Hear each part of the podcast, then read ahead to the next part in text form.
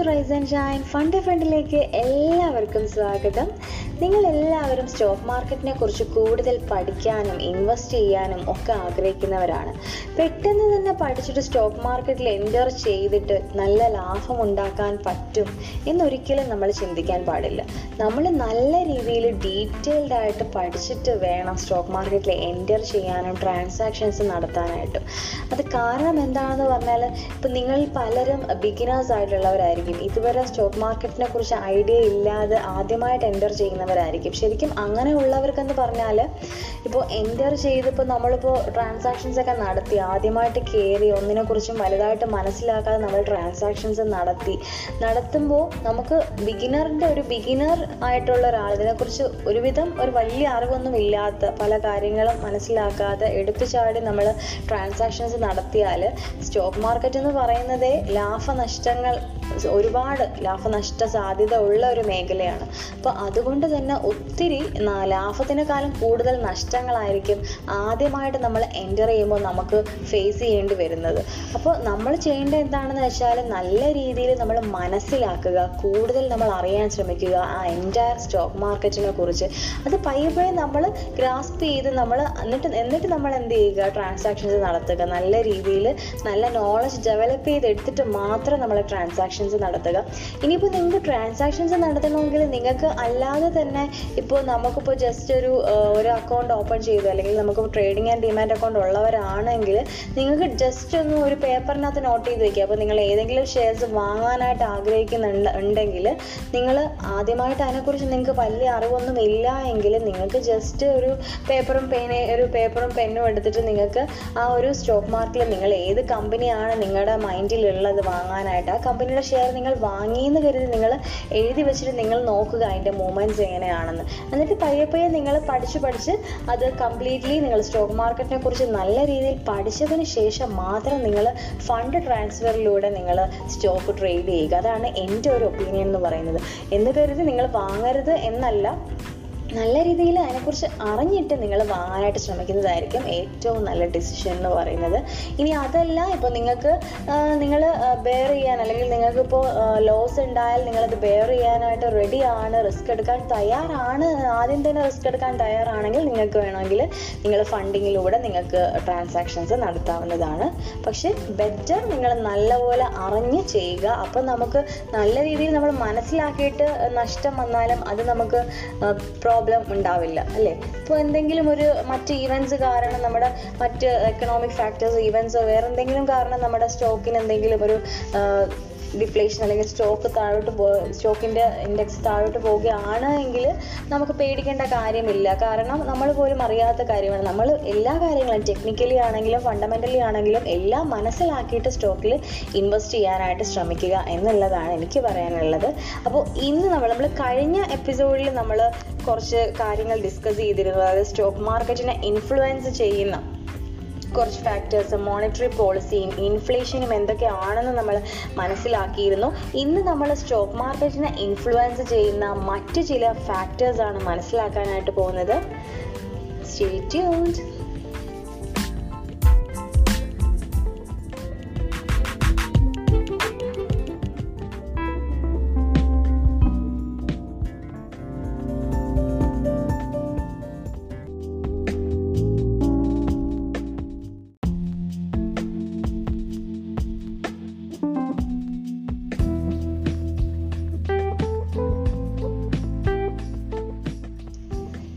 Stock മാർക്കറ്റിനെ വളരെയധികം influence ചെയ്യുന്ന ഒരു ഫാക്ടറാണ് ഇൻഡസ്ട്രീസ് നമ്മുടെ കൺട്രിയിലുള്ള ഇൻഡസ്ട്രീസ് അതായത് ഇൻഡസ്ട്രിയൽ സെക്ടേഴ്സ് അല്ലെങ്കിൽ നമ്മുടെ രാജ്യത്തുള്ള ഇൻഡസ്ട്രിയൽ സെക്ടേഴ്സിന്റെ ആ ഒരു നിലനിൽപ്പും അതിന്റെ ഗ്രോത്തും ഒക്കെ നമ്മുടെ എക്കോണമി അല്ലെങ്കിൽ നമ്മുടെ അതുപോലെ തന്നെ നമ്മുടെ സ്റ്റോക്ക് മാർക്കറ്റിനെയും വളരെ വലിയ രീതിയിൽ ഇൻഫ്ലുവൻസ് ചെയ്യുന്നുണ്ട്. അപ്പോൾ ഇൻഡസ്ട്രി നമ്മുടെ കൺട്രിയിലുള്ള ഇൻഡസ്ട്രിയൽ സെക്ടറിന്റെ പ്രോഗ്രസ്സിനെ കുറിച്ച് മനസ്സിലാക്കേണ്ടത് വളരെ ആവശ്യമാണ്.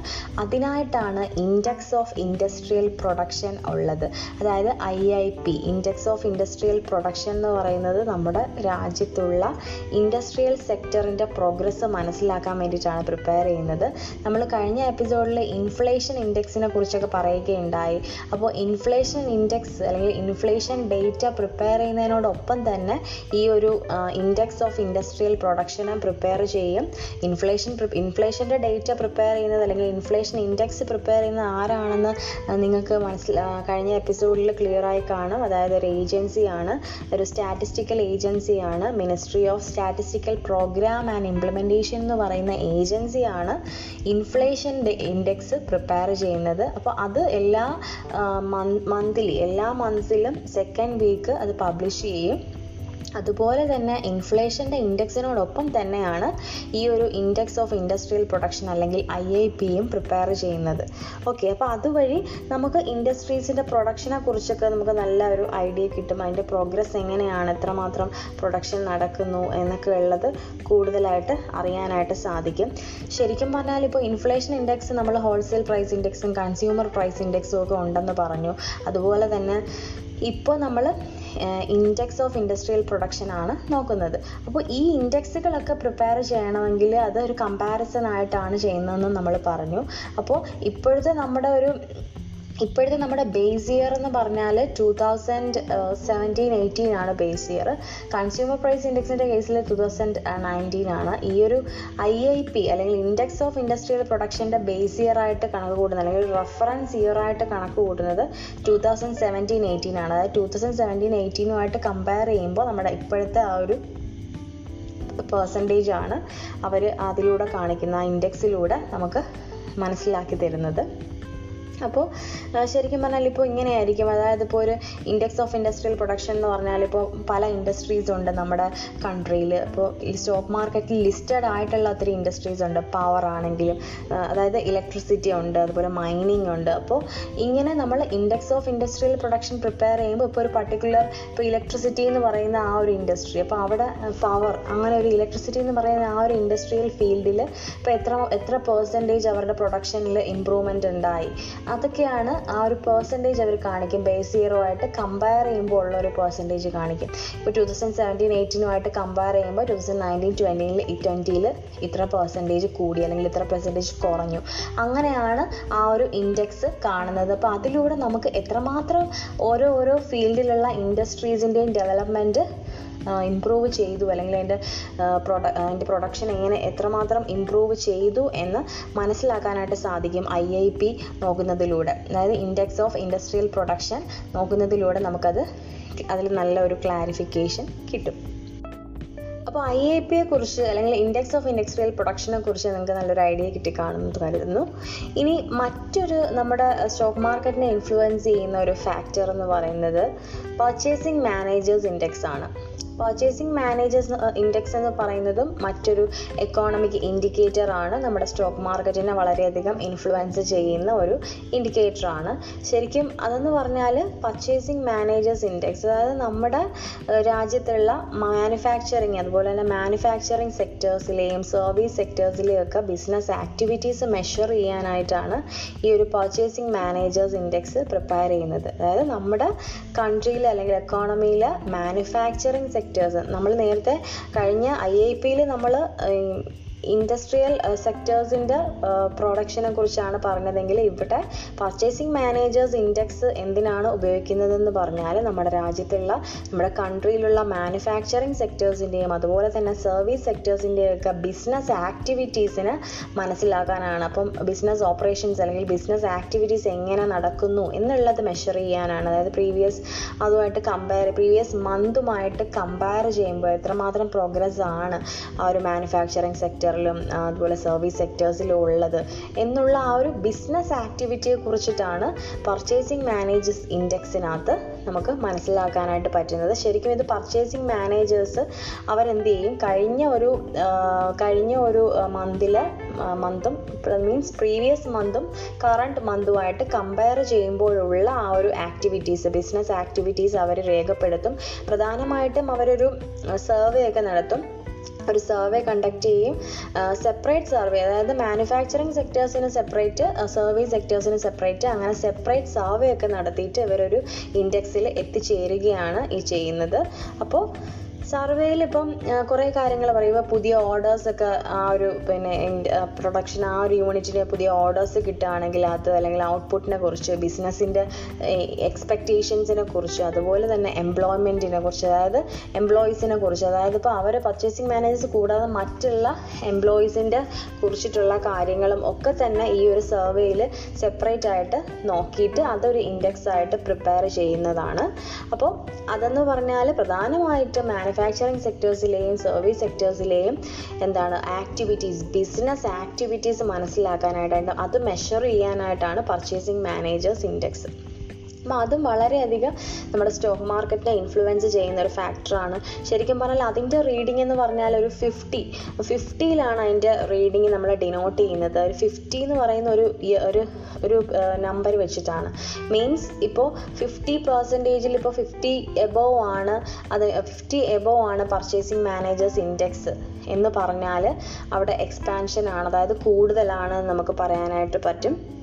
അപ്പോൾ എക്സ്പാൻഷൻ ആണ് അല്ലെങ്കിൽ പർച്ചേസിങ് മാനേജ് ഇൻഡെക്സ് കൂടി നിൽക്കുകയാണെങ്കിൽ നമ്മുടെ സ്റ്റോക്ക് മാർക്കറ്റിന് അത് വളരെ നല്ലതാണ്.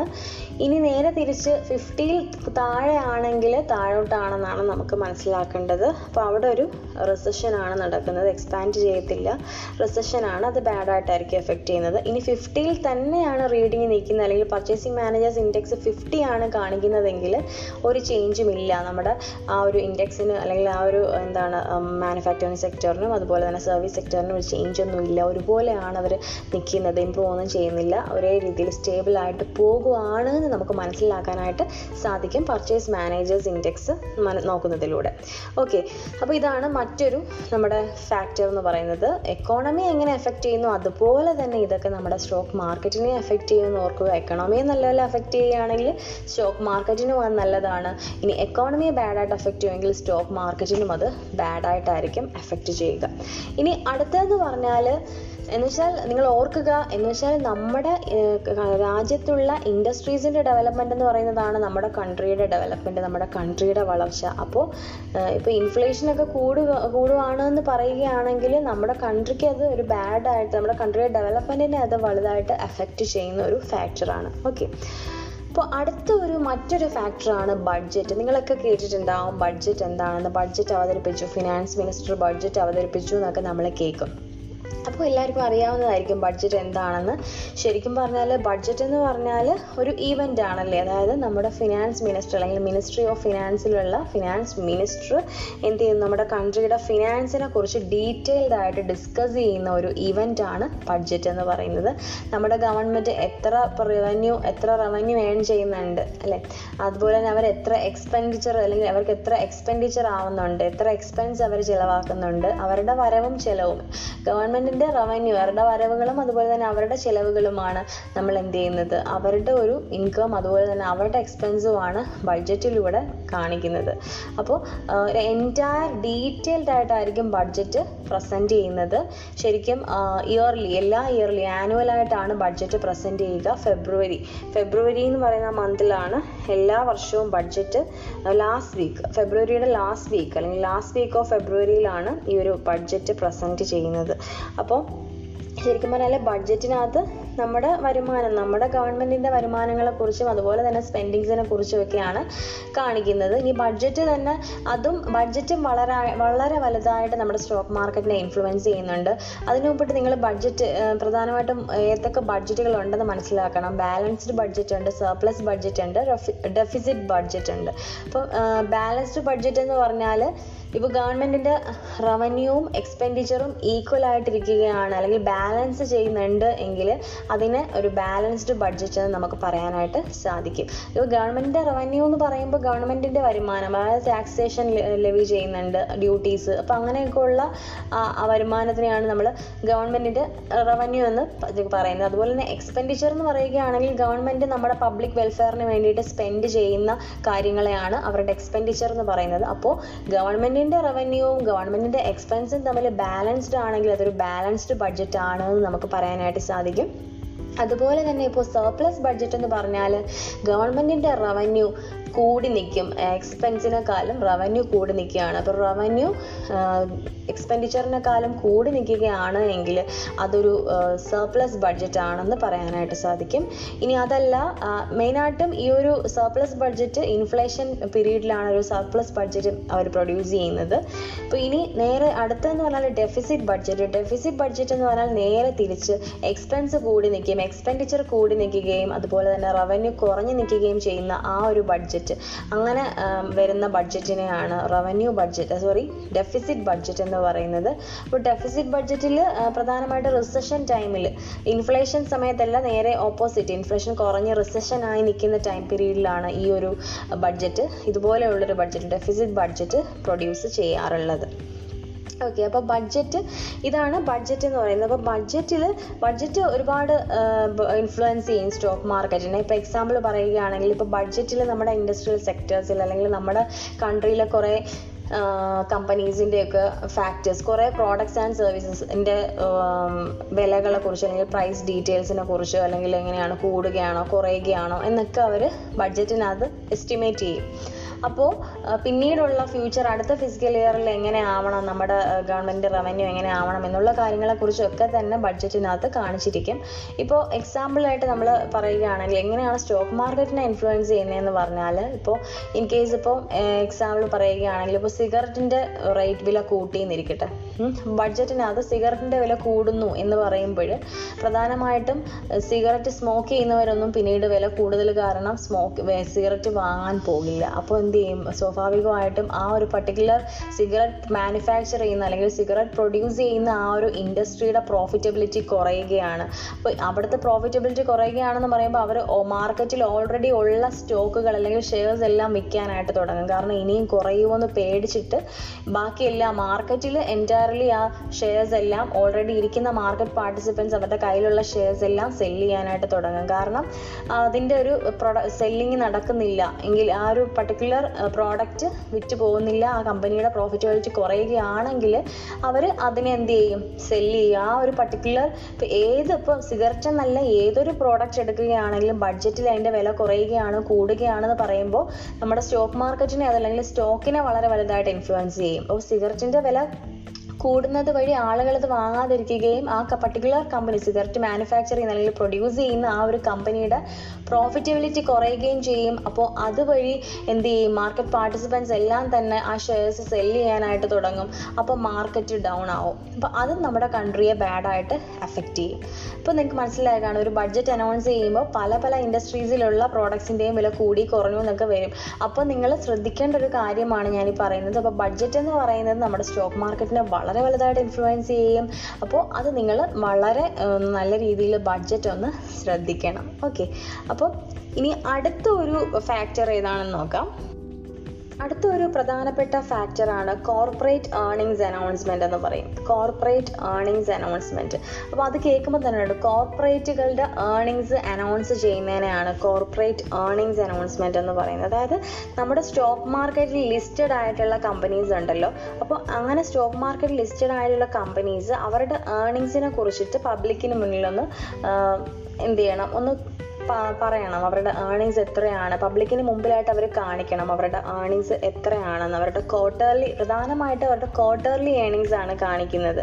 ഓക്കെ അപ്പോൾ അവരുടെ ആ സമയത്തുള്ള അല്ലെങ്കിൽ അവരുടെ ഓപ്പറേഷണൽ ആക്ടിവിറ്റീസ് എന്തൊക്കെയാണ്? അതിനെക്കുറിച്ചൊക്കെ ഉള്ള ഡീറ്റെയിൽസ് അവർ പ്രൊവൈഡ് ചെയ്യണം. പിന്നെ അതുപോലെ തന്നെ കമ്പനി എത്ര റവന്യൂ അല്ലെങ്കിൽ എത്ര പ്രോഫിറ്റ് ജനറേറ്റ് ചെയ്യുന്നുണ്ട്.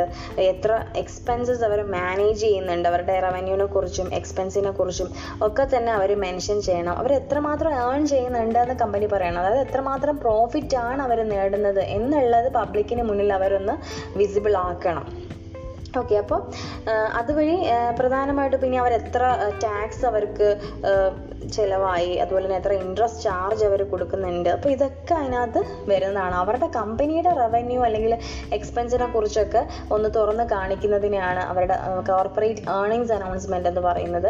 ഇനിയിപ്പോൾ നല്ല നല്ല ചില കമ്പനീസ് ആണെങ്കിൽ അവരെന്ത് ചെയ്യും? അവരൊരു അവർ മുൻകൂട്ടി ഫോർകാസ്റ്റ് ചെയ്യും. അതായത് ഇപ്പോൾ അടുത്ത ഒരു ഇയറിലോ അല്ലെങ്കിൽ അടുത്ത ക്വാർട്ടറിലോ ആകുമ്പോഴത്തേക്ക് അവരുടെ പ്രോഫിറ്റ് ഇത്ര ശതമാനം ഇത്ര കൂടും അല്ലെങ്കിൽ ഇത്ര കുറയും ഇത്ര കൂടും എന്ന് മുൻകൂട്ടി പറയുകയാണെങ്കിൽ അതൊരു നല്ല കമ്പനിയാണെന്ന് നമുക്ക് പറയാനായിട്ട് സാധിക്കും. കാരണം അവർക്ക് ഒരു ഉറപ്പുണ്ട് അവരുടെ കമ്പനിയെ കുറിച്ച് അതായത് ഇത്രമാത്രം അവർ മുൻകൂട്ടി ഫോർകാസ്റ്റ് ചെയ്യുവാണ്. അതായത് അവരുടെ പ്രോഫിറ്റബിലിറ്റി ഇത്ര പെർസെന്റേജ് അവരുടെ നെക്സ്റ്റ് ക്വാർട്ടർ ആകുമ്പോഴത്തേക്ക് ഇത്ര പെർസെന്റേജ് ആകും എന്നൊരു ഉറപ്പുണ്ട്. അപ്പോൾ അങ്ങനെ മുൻകൂട്ടി ഫോർകാസ്റ്റ് ചെയ്യുകയാണ് പ്രോഫിറ്റബിലിറ്റിയെ കുറിച്ച് അല്ലെങ്കിൽ റവന്യൂയെ കുറിച്ച് ഒരു കമ്പനി മുൻകൂട്ടി ഫോർകാസ്റ്റ് ചെയ്യുകയാണെങ്കിൽ അതിനെയാണ് കോർപ്പറേറ്റ് ഗൈഡൻസ് എന്ന് പറയുന്നത്.